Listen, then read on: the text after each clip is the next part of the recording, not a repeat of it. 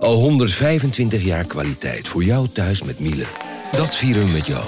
Ontvang nu tijdelijk een cashback tot €125 op veel Miele-apparatuur. Geniet van de kwaliteit van Miele. Voor perfect verzorgd wasgoed en kleding die veel langer mooi blijft. Voor een stralend schone vaat, even perfect als jouw diners. En een stofvrij thuis waarin echt hygiënisch schoon de standaard is. Check miele.nl voor alle feestelijke aanbiedingen.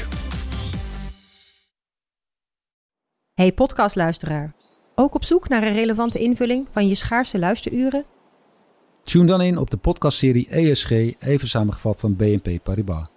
Wij, Marloes en Aldert, spreken daar duurzame voorlopers en wereldverbeteraars. Waarover dan?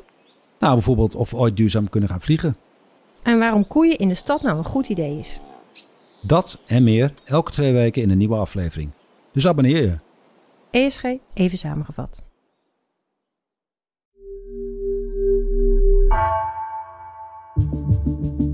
Vanaf de redactie van NRC het verhaal van vandaag. Mijn naam is Gabriella Adèr.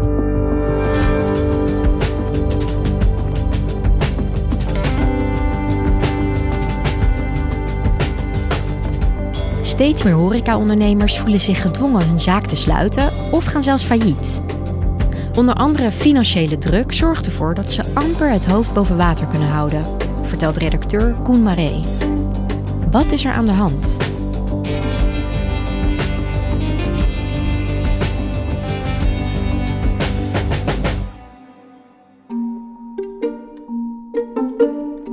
In de historische vissershaven in Harderwijk, er staat op een stukje dijk een oud boothuis. Het is donkergroen geschilderd, op het dak liggen rode dakpannen. En binnen in het gebouw staat een lier. En die lier die loopt naar buiten toe, naar de scheepshelling, waarmee vroeger de oude vissersboten in het water werden gelaten. En in dit houten gebouw, daar zit restaurant Chez Brochard, een van de best beoordeelde restaurants uit de regio. En op het terras, terwijl we uitkeken over het water en aan de scheepshelling zaten, sprak ik met Koos Brasja. Wat wij altijd zeggen, what you see is what you get, op je bord. En dat betekent dat al je ingrediënten nog als ingrediënt zichtbaar zijn en ook als zodanig smaken, maar dan wel met elkaar een feestje vormen in je mond. Ze proberen op een soort eigenzinnige manier een draai te geven aan de Franse keuken, maar gebruiken daarbij ook bijvoorbeeld heel veel vis die ze in de buurt vangen. We hebben ook allemaal gerechtjes die we zelf bedenken. En we hebben daar meestal geen naam voor, omdat we het zelf bedacht hebben. Zijn zaak zit ieder weekend vol. Elke avond heeft hij 30 tafels vol zitten met gasten. En toch heeft hij eind juli aan zijn klanten en personeel moeten vertellen dat hij het financieel niet meer redt en per 1 oktober de tent sluit. Ja, personeel die is met mij, want die zijn echt al wel een tijdje bij me teleurgesteld dat we dicht moeten. Mm-hmm. Want we doen er allemaal onze ziel en zaligheid in liggen. Allemaal met de gerechtjes en de wijnen die we met elkaar proeven en beoordelen. Reacties van onze gasten zijn altijd top. En dan denk je, ja, hoe kan het nou dat we dicht moeten, zeg maar. Koos Brasja is niet de enige. Want in het eerste kwartaal hadden we te maken met de hoogste stopcijfers in de horeca in zeker 10 jaar. Meer dan 2300 zaken stopten tegenover zo'n 1600 zaken in het eerste kwartaal van 2022. Dat is bijna de helft meer. En daarnaast stijgt het aantal zaken dat failliet gaat ook weer voor het eerst sinds de coronaperiode. En dat is opmerkelijk, want ondertussen zien grote banken in hun pintransacties dat bedragen die wij uitgeven in horecazaken juist toenemen. En dus is de vraag, hoe kan het dat horecaondernemers hun hoofd niet boven water weten te houden?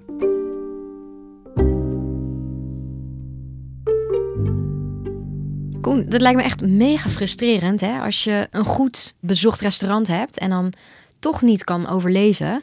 Ja, je ziet bij Chez Brochard een duidelijke opeenstapeling van de problemen waar de horeca de laatste jaren tegenaan lopen. En op dit moment tegenaan het vechten zijn. Natuurlijk was de eerste klap de coronacrisis. Goedenavond. Alle scholen in Nederland blijven vanaf morgen dicht om de verspreiding van het coronavirus af te remmen.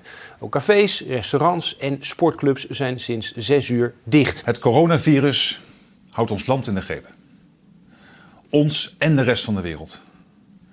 Samen staan we voor een opgave van enorme omvang. Dus ook bij Chez Brochard probeerden ze creatief te blijven. Ze zijn overgegaan op het afhalen van 3 gangenmenu's die ze elke week samenstelden. De klanten kregen ook een cd'tje mee van de muziek die normaal gesproken in de zaak werd gedraaid. Elke week een 3 gangen menu voor een prima prijs. En ze konden het eenvoudig maken met onze muziek erbij en een beschrijving en klaar. Dus ze probeerden helemaal de sfeer toch in je huis te brengen die je anders in het restaurant zou hebben ervaren. Het waren er niet veel, maar wel net genoeg om de leveranciers bezig te houden, ons bezig te houden. Met elkaar toch nog even een biertje te doen aan het eind van het koken. En onze gasten te blijven zien, dat was eigenlijk het belangrijkste. En de eerste maanden van die coronacrisis was nog veel onduidelijkheid over de steunregelingen. Dus ook veel horecazaken zoals Chez Brochard moesten een duik in hun reserves nemen. Maar op een gegeven moment kwam ook de overheid met steunmaatregelen. Ja, want wat was er toen allemaal? Je had de NOW-steun, dus de steun voor de lonen die uitbetaald moesten worden. En je had ook een tegemoetkoming in de vaste lasten. Want uiteraard ging de huur van de pandhuur van de horeca ging door en de energiekosten moesten blijven worden betaald. En horecazaken kregen uitstel om hun belastingen te betalen. Daardoor konden horecazaken in ieder geval overleven tot ze eindelijk weer open mochten na de coronacrisis. Maar eigenlijk vrijwel in dezelfde maand dat zij open mochten, begon de oorlog in Oekraïne en ontstond er de gascrisis. Het ene na het andere land komt met sancties tegen Rusland. Sancties tegen Rusland hebben ook invloed op de Europese gasprijs. In de hele Europese Unie worden burgers en bedrijven geconfronteerd met ongekende prijsstijgingen.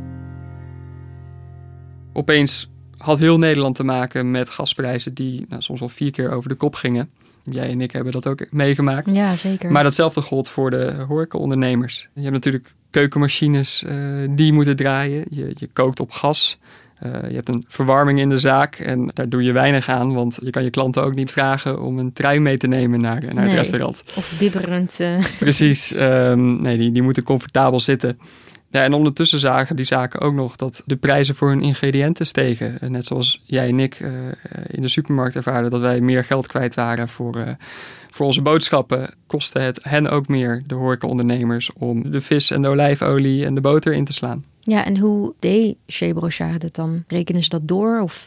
Hij heeft wel de prijzen een stukje omhoog gedaan.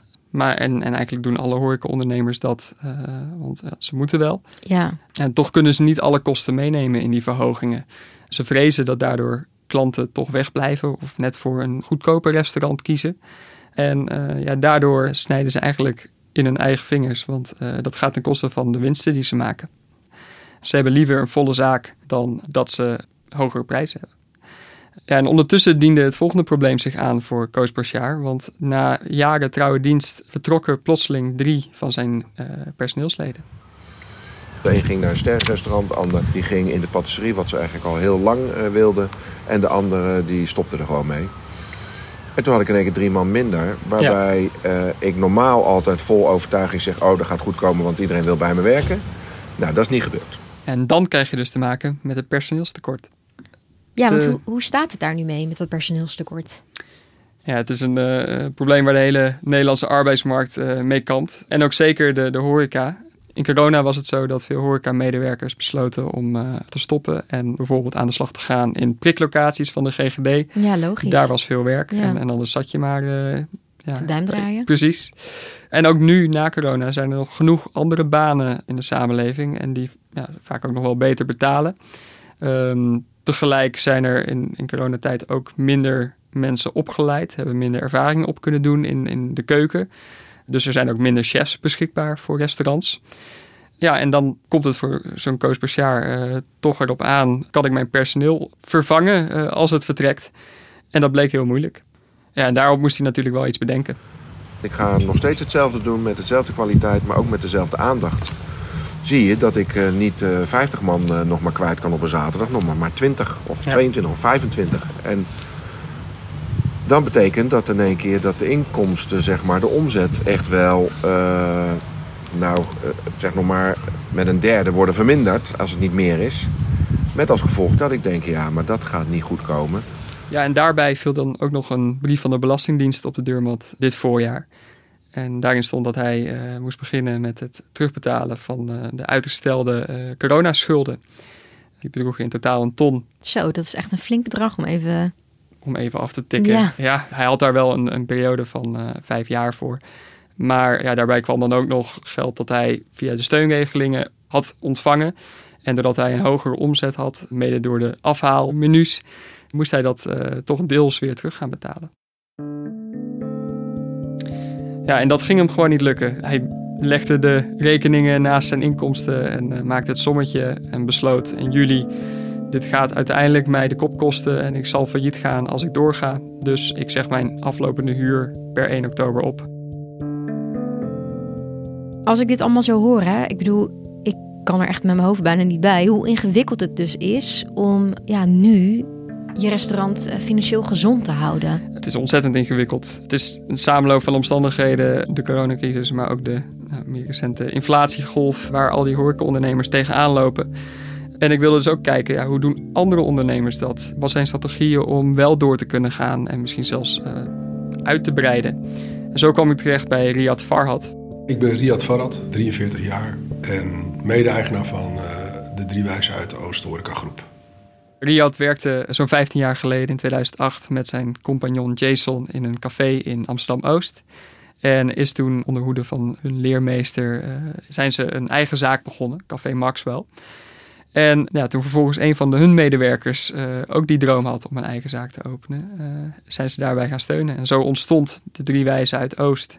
In de eerste 6-7 jaar van ons ondernemen zijn er een aantal bedrijfsleiders van ons aangehaakt bij onze zaken als partner.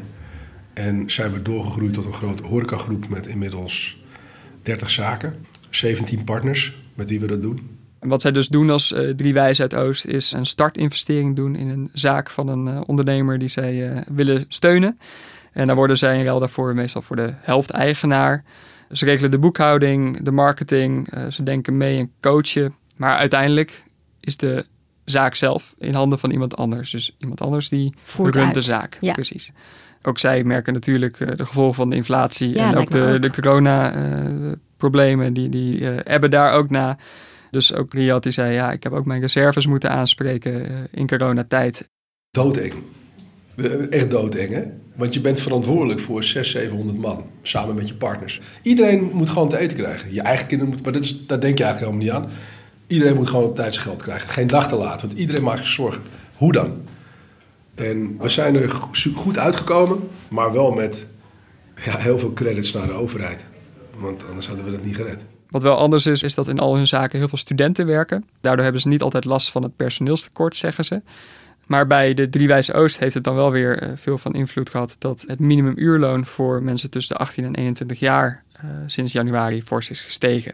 Ja, en doordat mensen jarenlang eigenlijk niet in de horeca hebben kunnen werken, zie je dat er nu ook een gebrek is aan mensen die goed zijn. Gebrek aan kundig personeel betekent hogere prijzen. Dus als je iemand hebt die echt goed is, die kan gewoon vragen. Zowel aan de voorkant als aan de achterkant en in de bar. Dus die loonkosten zijn enorm gestegen. Omzetten zullen goed zijn. Maar je houdt onderaan de streep gewoon vrijwel niks over.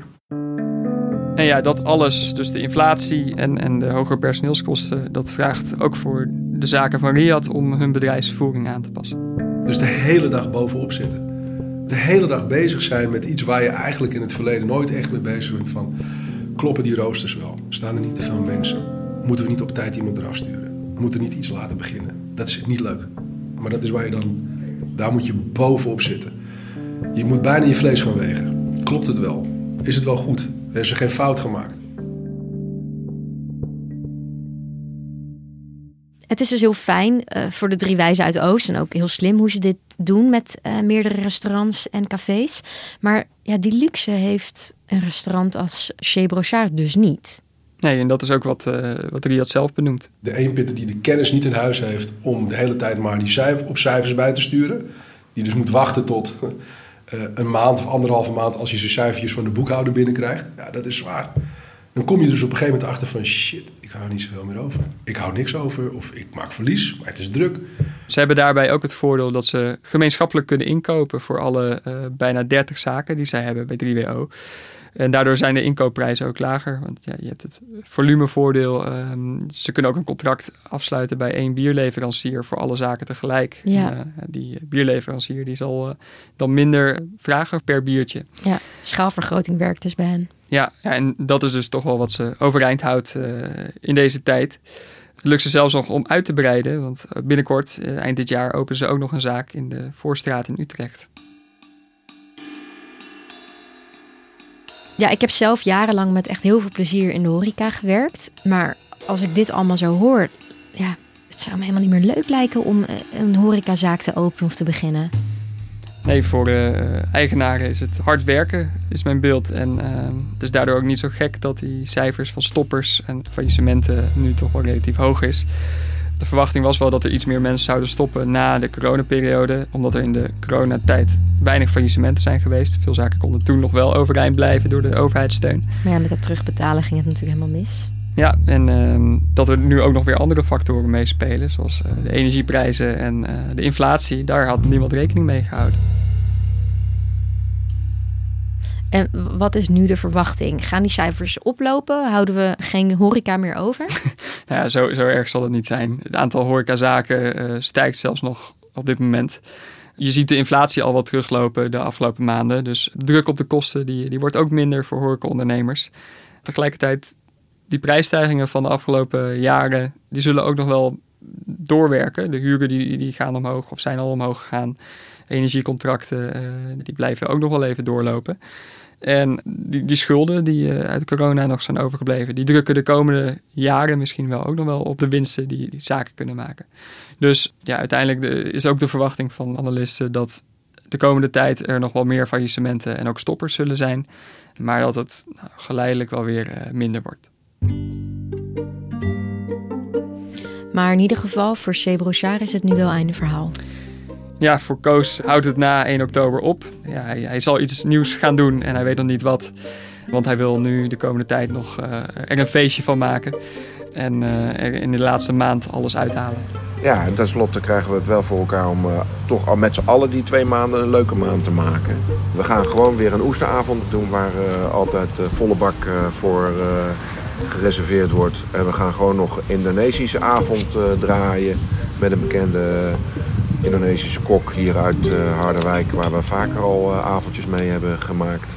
Dus we gaan gewoon uit met een grote bang. En dan is het 30 september de laatste avond. Dankjewel, Koen. Graag gedaan.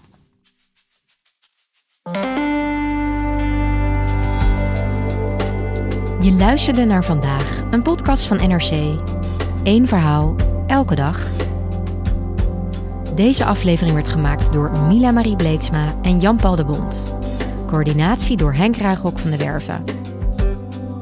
Dit was Vandaag, morgen weer.